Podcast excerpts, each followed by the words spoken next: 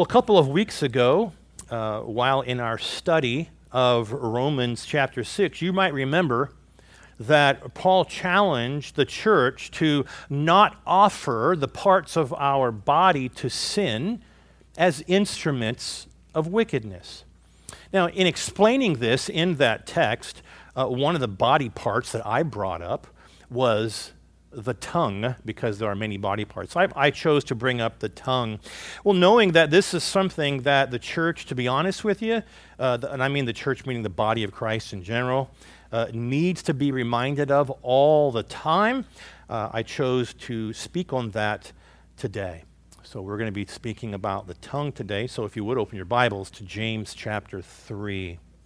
Coming into chapter 3, as many of you probably know uh, this book, James is, is, is leaving a very challenging section of Scripture in chapter 2, which I'm sure then, as it will today, steps on a lot of people's toes.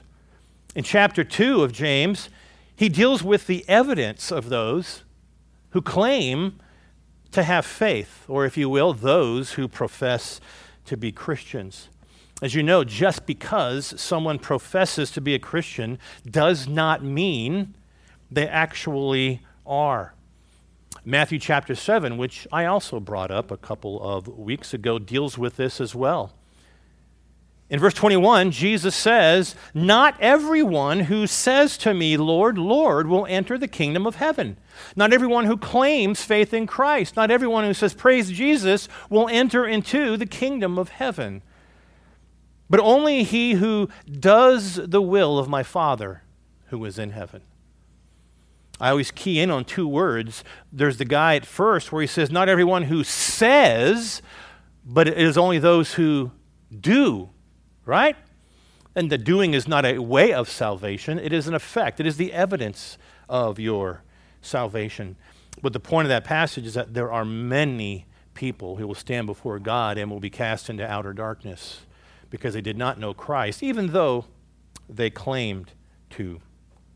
Back in James chapter 2, it was made clear in verse 14, verse 17, verse 20, and 26 that holding a faith that does not produce any change in your life is a faith that is useless.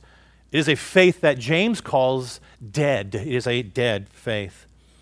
Twice James uses the phrase, What good is it? Pretty much in that sense. What good is it?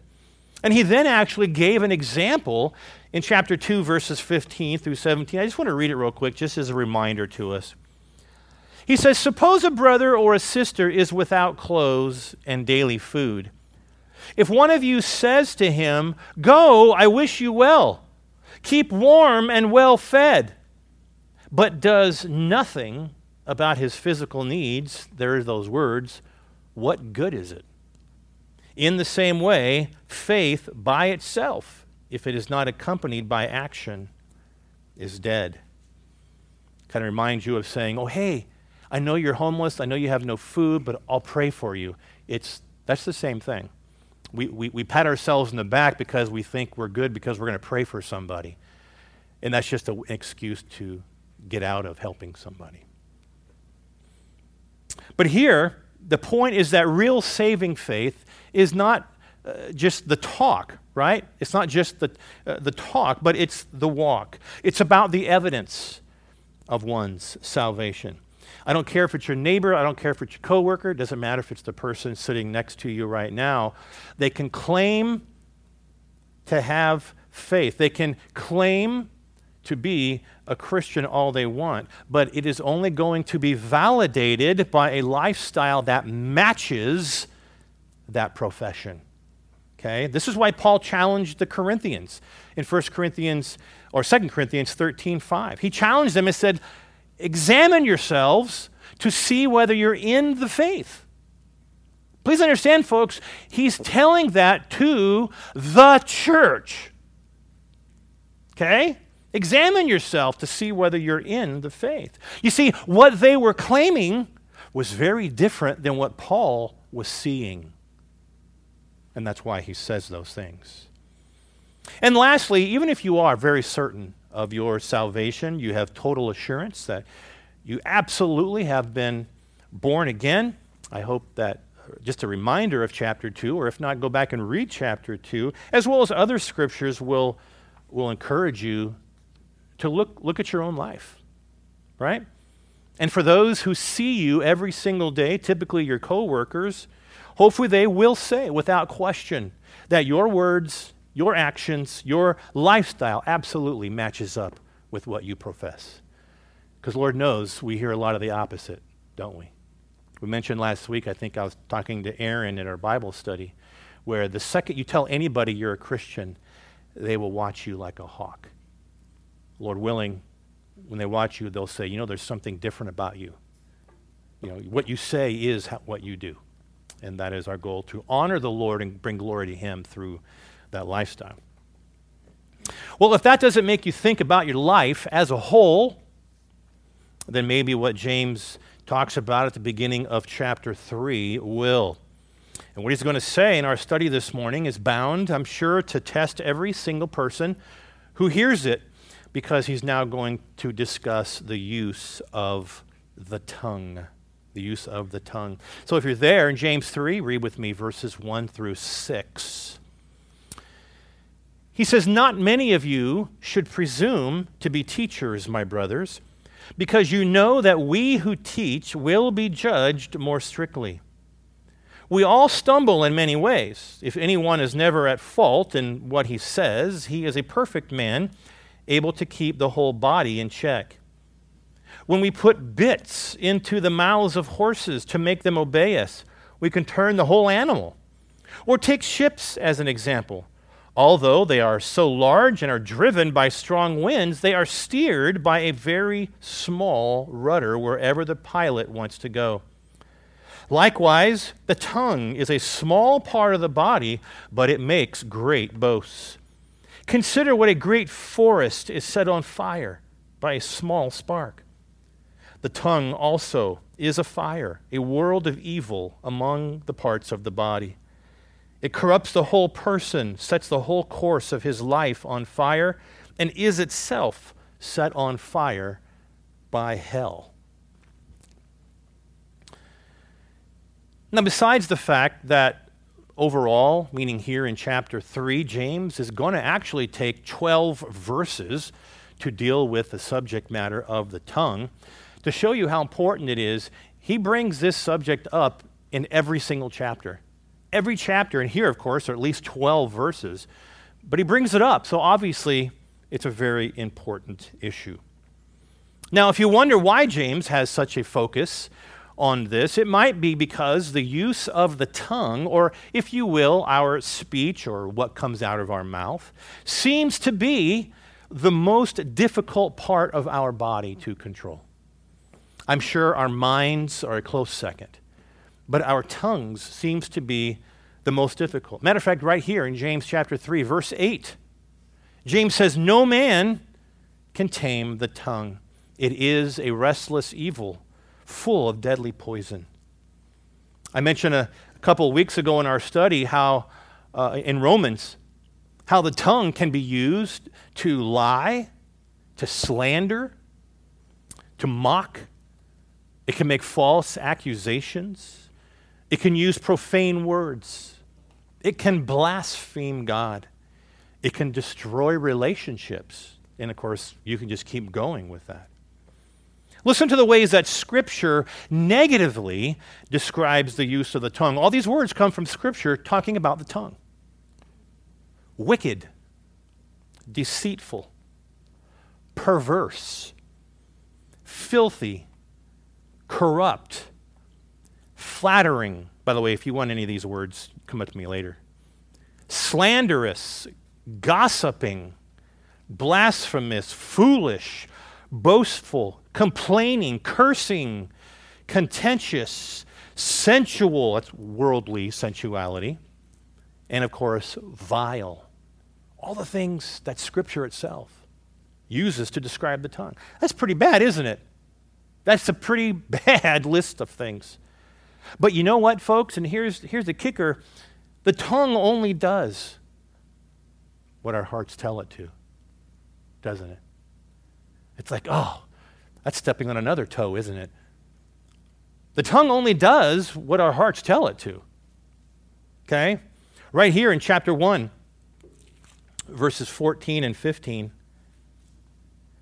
it talks about how each person is tempted when, look at the words he uses, by his own evil desires. In other words, don't blame this on God. Each one is tempted when his own evil desires, he is dragged away and he is enticed.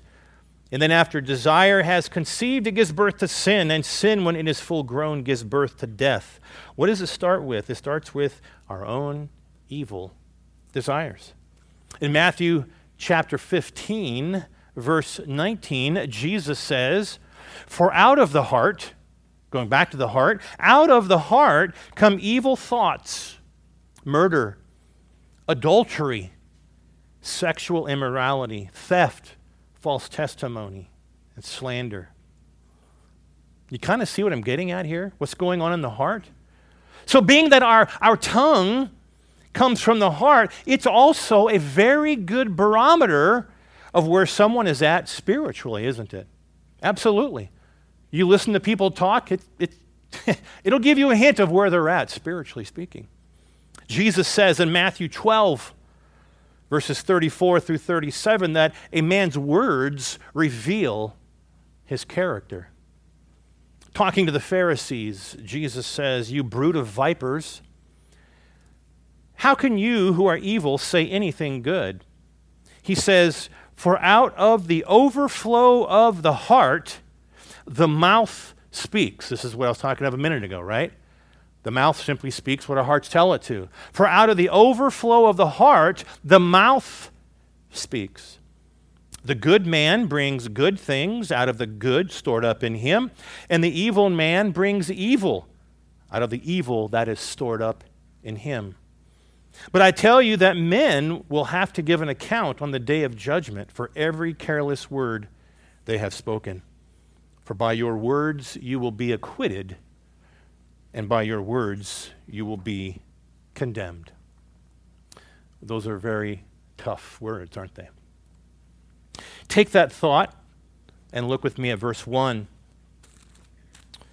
He says, Not many of you should presume to be teachers, my brothers, because you know that we who teach will be judged more strictly. Now, even though he, he begins here in this section of Scripture, and uh, it applies really to all of us this morning, he begins, as you can see, speaking to those who are teachers and those who may want to be teachers. And the reason James calls for such reservation, in other words, his, his rationale for saying, I want you guys to think about this for a minute, is that a teacher's essential instrument is what, everybody? Our tongue. Our tongue. And as you know, our tongue has a great influence. It can also easily mislead people. You might have some, even though they're sincere, sincere people, but they're not ready to be teachers. You might also have those who want the prestige in their minds of being a teacher, but they're absolutely not qualified. Just because someone has the zeal, sometimes we look at zeal, but folks, zeal can many times have no wisdom involved. It's just nothing but zeal. But sometimes you can have zeal but you have no understanding of God's word. You cannot be sharing it with others. Okay? God's word is not a toy to be played with. No, not everybody should be a teacher. See? And the problem here, and why James is making this point, is that it's already happening here in our text. Okay? Because this verse, as you can see, is written in the negative, right? It starts off by saying, not many of you. It's written in the negative. And because the verb presume, or as some of you might have, um, might have the word become, it's in the present tense. The negative in the present tense is saying, stop being many teachers. That's what the Greek says. Stop being many teachers. It's already going on. They're lining themselves up to be teachers. And to quote D. Edmond Hiebert, he says there was a movement on the part of many back in the day to pose as teachers. And he says this has to be halted. And James is simply coming out and saying, Stop it. He's not just saying, Hey, let's not do this. Stop it. Stop it. Now, there's certainly a good chance that a lot of this stuff got started because of the nature of the early church. You see, back then, when most people gathered for worship, they were permitted to contribute something if they felt the need. In the middle of the service, somebody else would share, somebody else would teach, somebody else would say certain things. Matter of fact, in 1 Corinthians 14, verses 26 through 34, we see this. Paul there had to talk about the order of worship because of all the people who were speaking in that service. This is that section that many people know simply because it says women are to remain quiet in the service. This is where a lot of people go, oh, yeah, I know that text. But it, was going on in the churches during that time. It was very normal. See?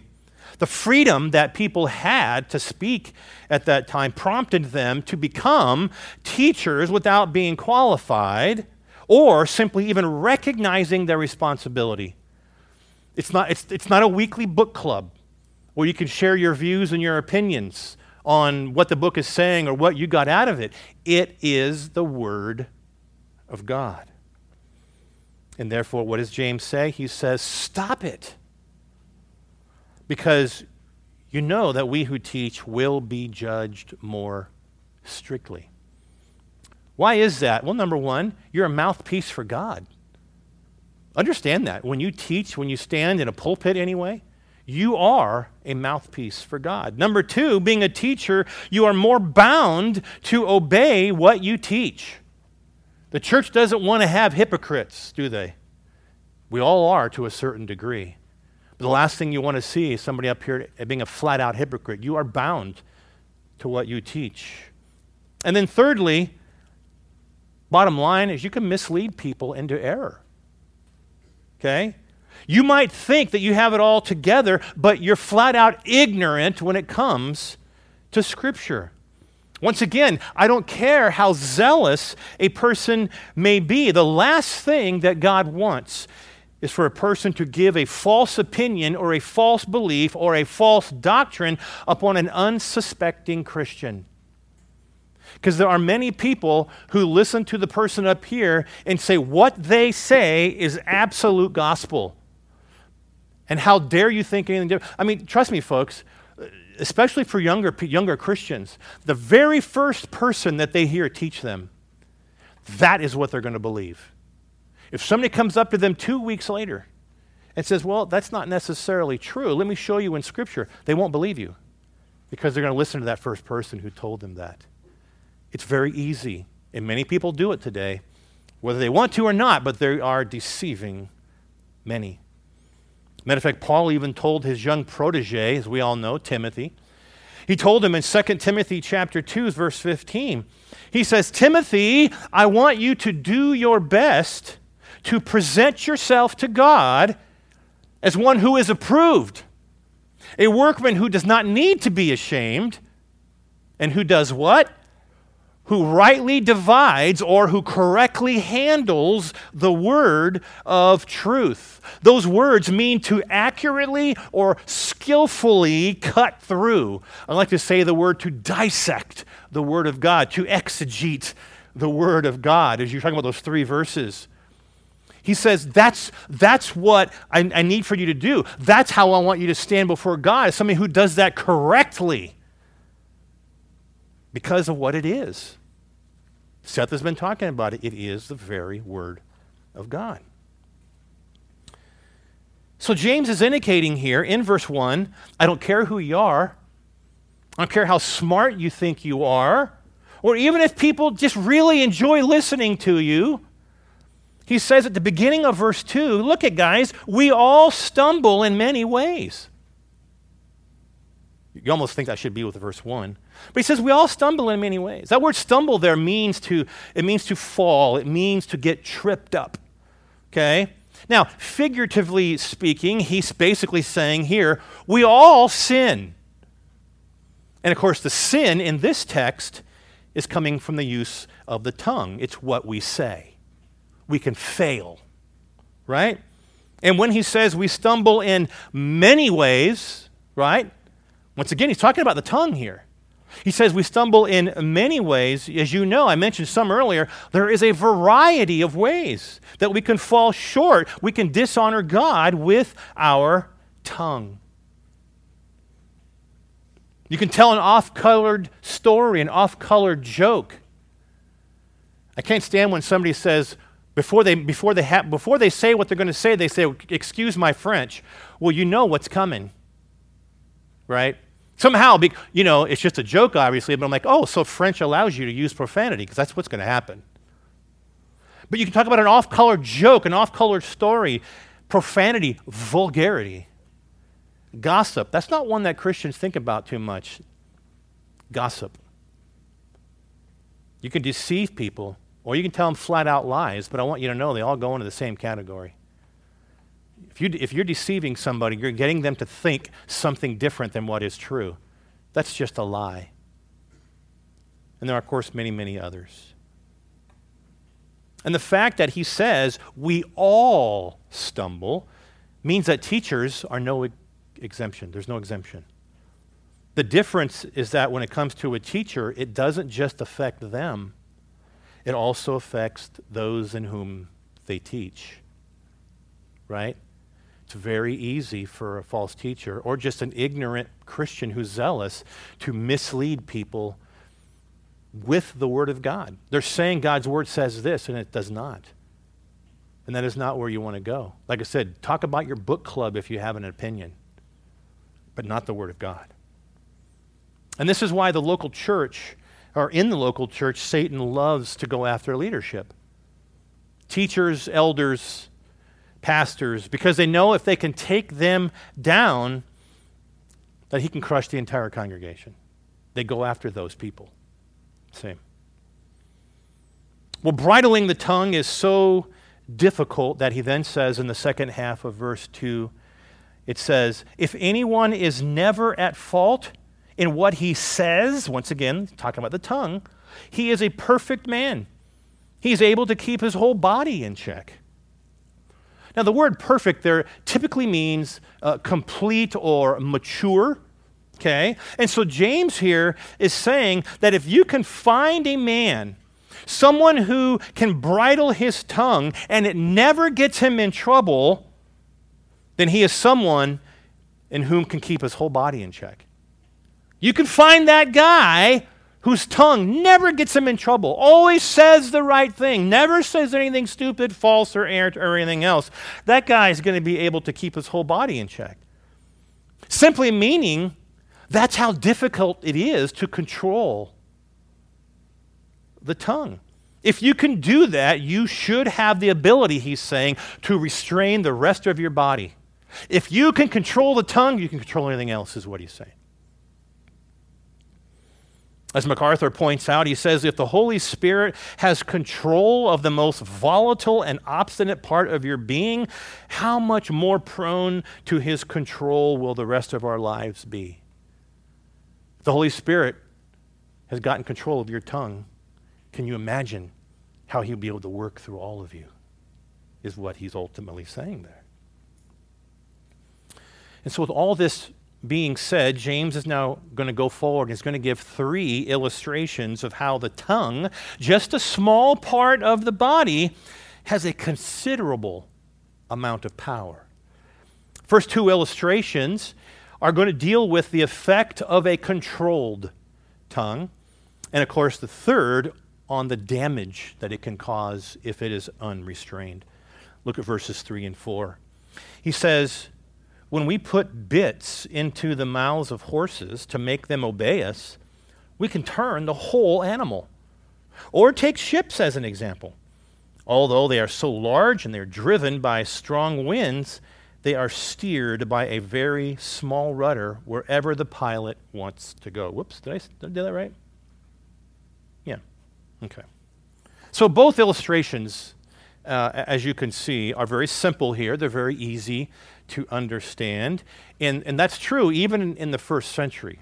by the way. The, the bits of horses and a ship and its rudders were very common to the time period of, of, of course, when this was written and was a very common illustration there in the, the, the area there of the Mediterranean world. Matter of fact, one, uh, one commentator said, You would have to be an illiterate peasant if you cannot understand this. I'm going, Well, good. As we talk about the simple, right? Sometimes we need something that's simple, right? So, number one, in verse 3, you have that small bit, he says, that is put into the mouth of a horse. Anybody here ride horses? Ever ridden a horse? Few of you? Yeah? You have that little small bit that goes into the mouth of a horse. Now, I don't know back then, but today, the average weight of a horse is somewhere, they say, between 800 and 2,200 pounds. That's pretty big. There's a lot going on right there. Okay? But that little bit, no pun intended, that, that small bit goes on top of the horse's tongue. Okay? It's only five inches wide. Five inches wide, that little, that little bit.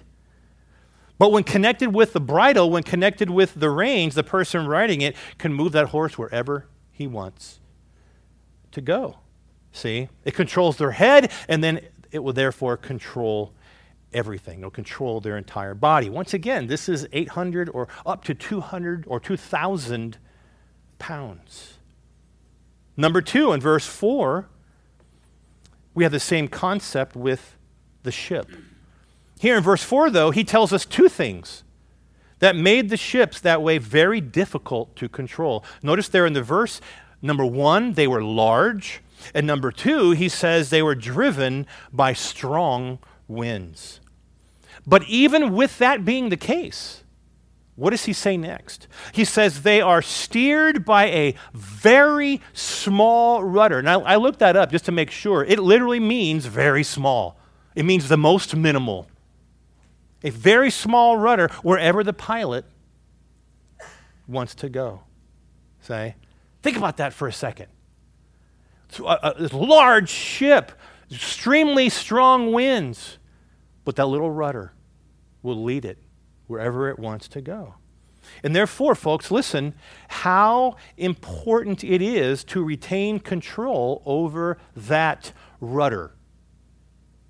Makes sense. We're talking about the boat how important it is to have control of the rudder.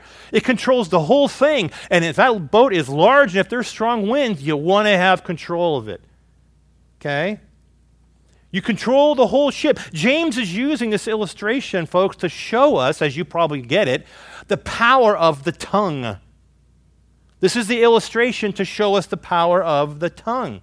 Something that small, he's saying, can have such a huge influence. I mean, think about yourself. You think, what's the percentage of the, my tongue compared to my body? I don't know, less than 1%, right? It can do great things when handled properly. It can.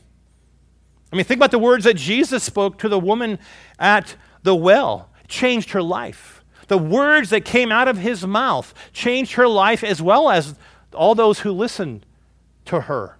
Think about Peter's sermon and oh, it was a great sermon. Acts chapter 2 at Pentecost, he gave a phenomenal sermon that day. But what came out of his mouth caused 3,000 people to place their faith in Jesus Christ as the Messiah. Here's one you probably don't know of. In April 21st, in 1855, a man named Edward Kimball. Anybody ever heard of Edward Kimball? I didn't think so. He went into a Boston shoe store, just like anybody else going for shoes. But while he was in there, he decided to share Jesus Christ at a shoe store with a young man by the name of D.L. Moody.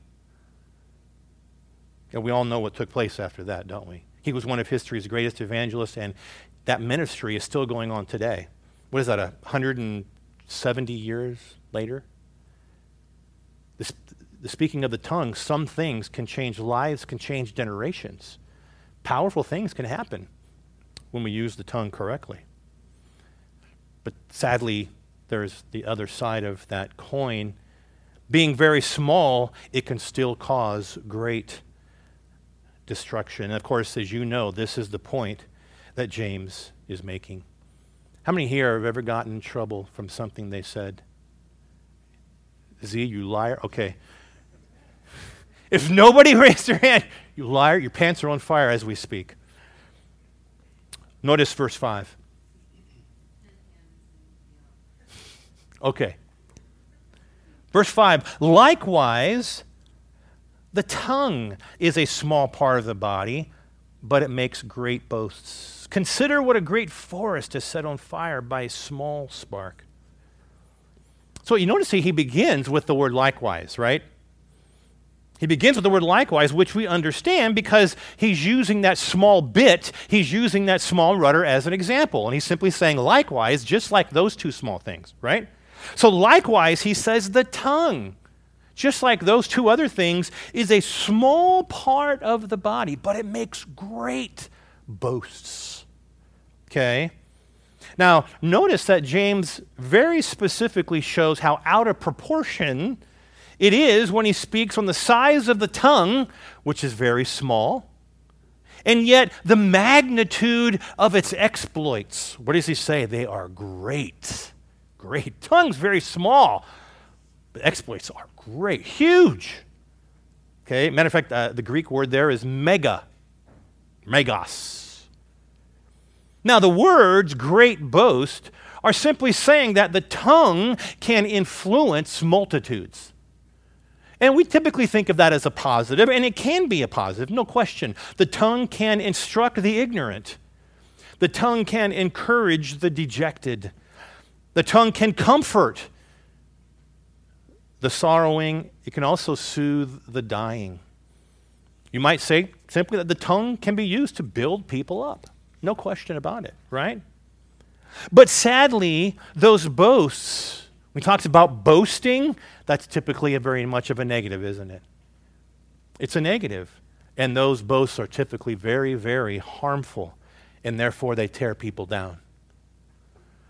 The person I see that everybody in this room is going to know about, the person I see right now who does that more than anybody is Donald Trump. You may like his politics, and that's fine. He did some great things as far as his policies. But his mouth is the most vile, tearing down, slanderous thing you've ever, I've ever seen in politics. He even rips on people's wives. He even talks about, uh, calls them ugly. He will rip you. He'll even say, you, you wouldn't even be breathing if it wasn't for me. You're so stupid. I mean, he, the things that he says are as vile as it gets that come out of that man's mouth. He's probably, and I say sadly, the best example of what it is, of what you don't want to be, how harmful the mouth, the tongue can be. That's what he's known for. He, he had good policies, but the man has no character because of what he says. He can't keep his mouth shut. Folks, as we know, the tongue can sway men to violence, it can crush the human spirit, it can destroy reputations, it can spread distrust and hate. And think about this for a second it can bring a nation to the brink of war. Think about that. A war because of what somebody said. A little closer to home, it can destroy the local church. And I know I, I want to ask you to raise your hand because I've, I've asked this before, but I know many people have been in churches that have been wrecked and destroyed. And it starts as what somebody says. Think about families, think about marriages that have been destroyed because of the tongue. Destroyed. And this is where James brings us the final illustration of the damage if it is unrestrained. Read the end of verse 5 with me just one more time. He says, Consider what a great forest is set on fire by a small spark. As many of you know, like I think of Aaron, you have to have a spark arrestor, right, on your bike because a spark can start a fire. You're supposed to have a spark arrestor on your bike. A spark arrestor, folks, can start a fire. Any little tiny thing that can be innocent. The smallest spark can grow into, as you know, an inferno. It can destroy thousands and thousands of acres. It can kill countless animals and even, yes, take the lives of human beings. On October 8th, 19, I'm sorry, 1871, many of you probably know this, a lantern in a barn, for you history buffs. This lantern was supposedly kicked over by a cow, but it started what is known today as the Great Chicago Fire. 17,500 buildings were destroyed. Wow. 300 people were killed. 125,000 people were now homeless, all because of a small lantern. It's amazing what can happen that just that little small lantern. And the one thing that we must remember, folks, is that a fire can continue to burn forever. It can, as long as it has something to burn. But just keep going. Likewise, things stated with the tongue can crush relationships forever, or if you will, for a lifetime. How many of you know people? You don't have to raise your hand. How many of you know people, or maybe you're involved in something yourself? Uh, I've had family this way. They will never, and some never did. They're passed away there was an issue of something that was said in their life. They never reconciled it. They died holding somebody accountable to whatever little thing because of something they said. And they went to their grave. They would never reconcile it. But it was simply something that was said, as if it could never be forgiven. I think that's very sad, but it goes to show you how powerful the tongue is and how it can affect so many people. One line out of our mouths, if we happen to remember it, whatever that may be, can keep on destroying somebody year after year after year, depending upon what was said. That's why Proverbs chapter 17, verses 27 and 28 says, A man of knowledge uses words with restraint, and a man of understanding is even tempered. Even a fool is thought wise if he keeps silent, and discerning if he holds his tongue. Sometimes a lot of us have to stop real quick and think before we say something, right? Because we've all made that mistake. And therefore, to close this morning with verse 6, he says, The tongue also is a fire, it's a world of evil among the parts of the body. It corrupts the whole person. It sets the whole course of his life on fire, and it itself is set on fire by hell. And so he begins the verse by saying that the tongue is also a fire. Now, he's obviously not talking about the goodness of a fire, right? You can get warmth from a fire, you can cook with a fire, you get power from a fire. But he's obviously not talking about that. He's using this as a metaphor about how the tongue can be destructive. Okay? Coming off of the illustration from verse 5, he's saying when it's out of control, it can be devastating. So much that he says what? He says it is a world of evil. That's kind of rough, isn't it? A world of evil among the parts of the body. It's as if to say it is a vast system of iniquity your tongue, your speech, your mouth. No other member of our physical body has comparable power and influence for evil. None. None. One commentator says it describes it as a, a microcosm of evil among our members. It is a vile, wretched, and wicked scheme of fleshly humanness. No other bodily part has such far reaching potential for disaster and destruction as the tongue. As the tongue. Matter of fact, James here says it corrupts the whole person. Do you see that? He says it sets the whole course of his life on fire. It's as if James just continues to expand this. The tongue can just keep getting worse and worse and worse. There's no part of a person's life that a corrupt tongue cannot affect. As you know, for the most part, we are known for the things that we say, are we not? Most people have a pretty good idea of what makes us tick. Most people have a pretty good idea of who we are if they simply listen to what we say. They're already going to make up an opinion, a viewpoint based on what we say. Therefore, a destructive tongue is going to reveal our unrighteousness. A destructive tongue is going to reveal our sinfulness. It reveals the corruptness of who we are. It shows, as I said earlier, what's going on on the inside, doesn't it? Because what's in here is coming out. Period. No way around it. It's telling people something.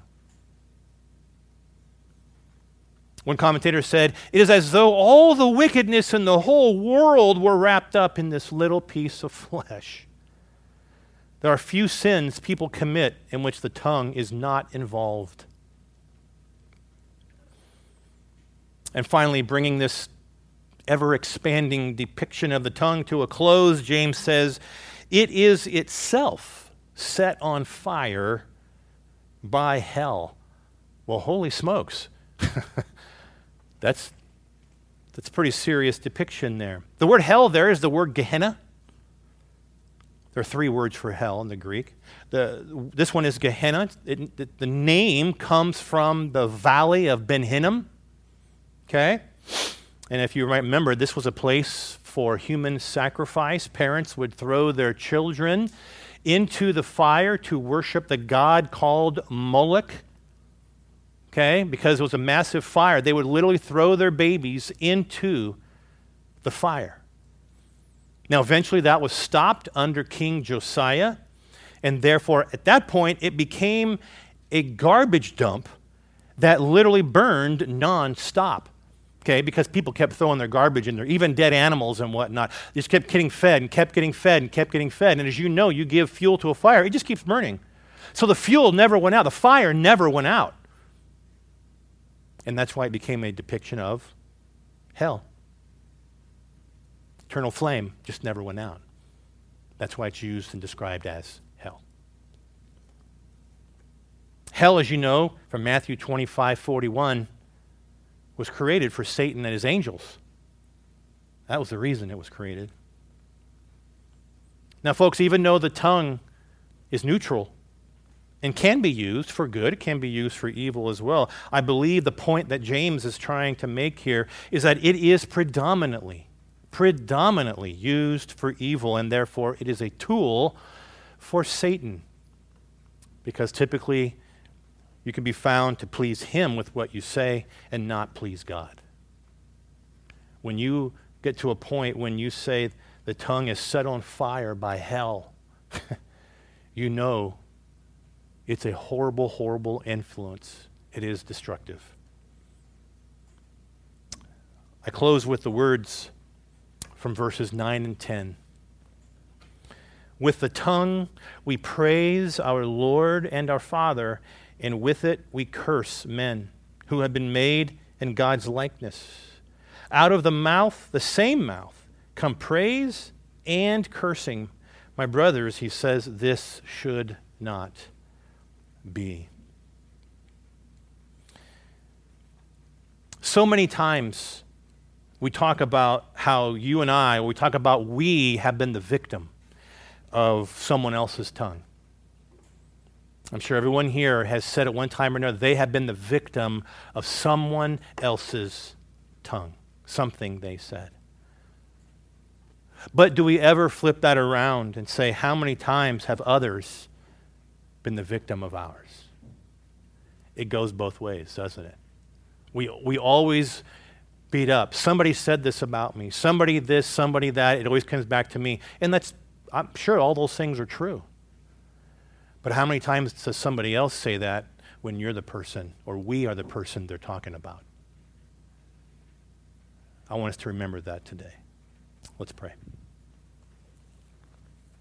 Father, we thank you for this challenge, and no question, it is a challenge. It certainly causes us, reminds us of what we do and, and, and to make sure our tongue is not destructive. I, you know, even little things. We think of, we even jokingly call it the S word. We don't use the word stupid because that is a very demeaning term. Well, we're not here to be politically correct. We simply just want to be biblical. Uh, God, uh, give us the grace, give us the encouragement not to speak, not to talk like everyone else. Lord, uh, help people to know based on what we say and what we don't say. Help people to see that we are believers in Christ and there has been a transformation take place, which is why we are not like the world in anything, but in certainly our tongue as well. Lord, it is something that uh, I mentioned a couple of times. It is the most difficult thing to overcome. And so, Lord, we know by your Holy Spirit it can be done. And so, Lord, guide us in our walk. Uh, remind us of what we say and how we say, that we would not uh, become destructive to others. And we give you thanks in Jesus' name. Amen.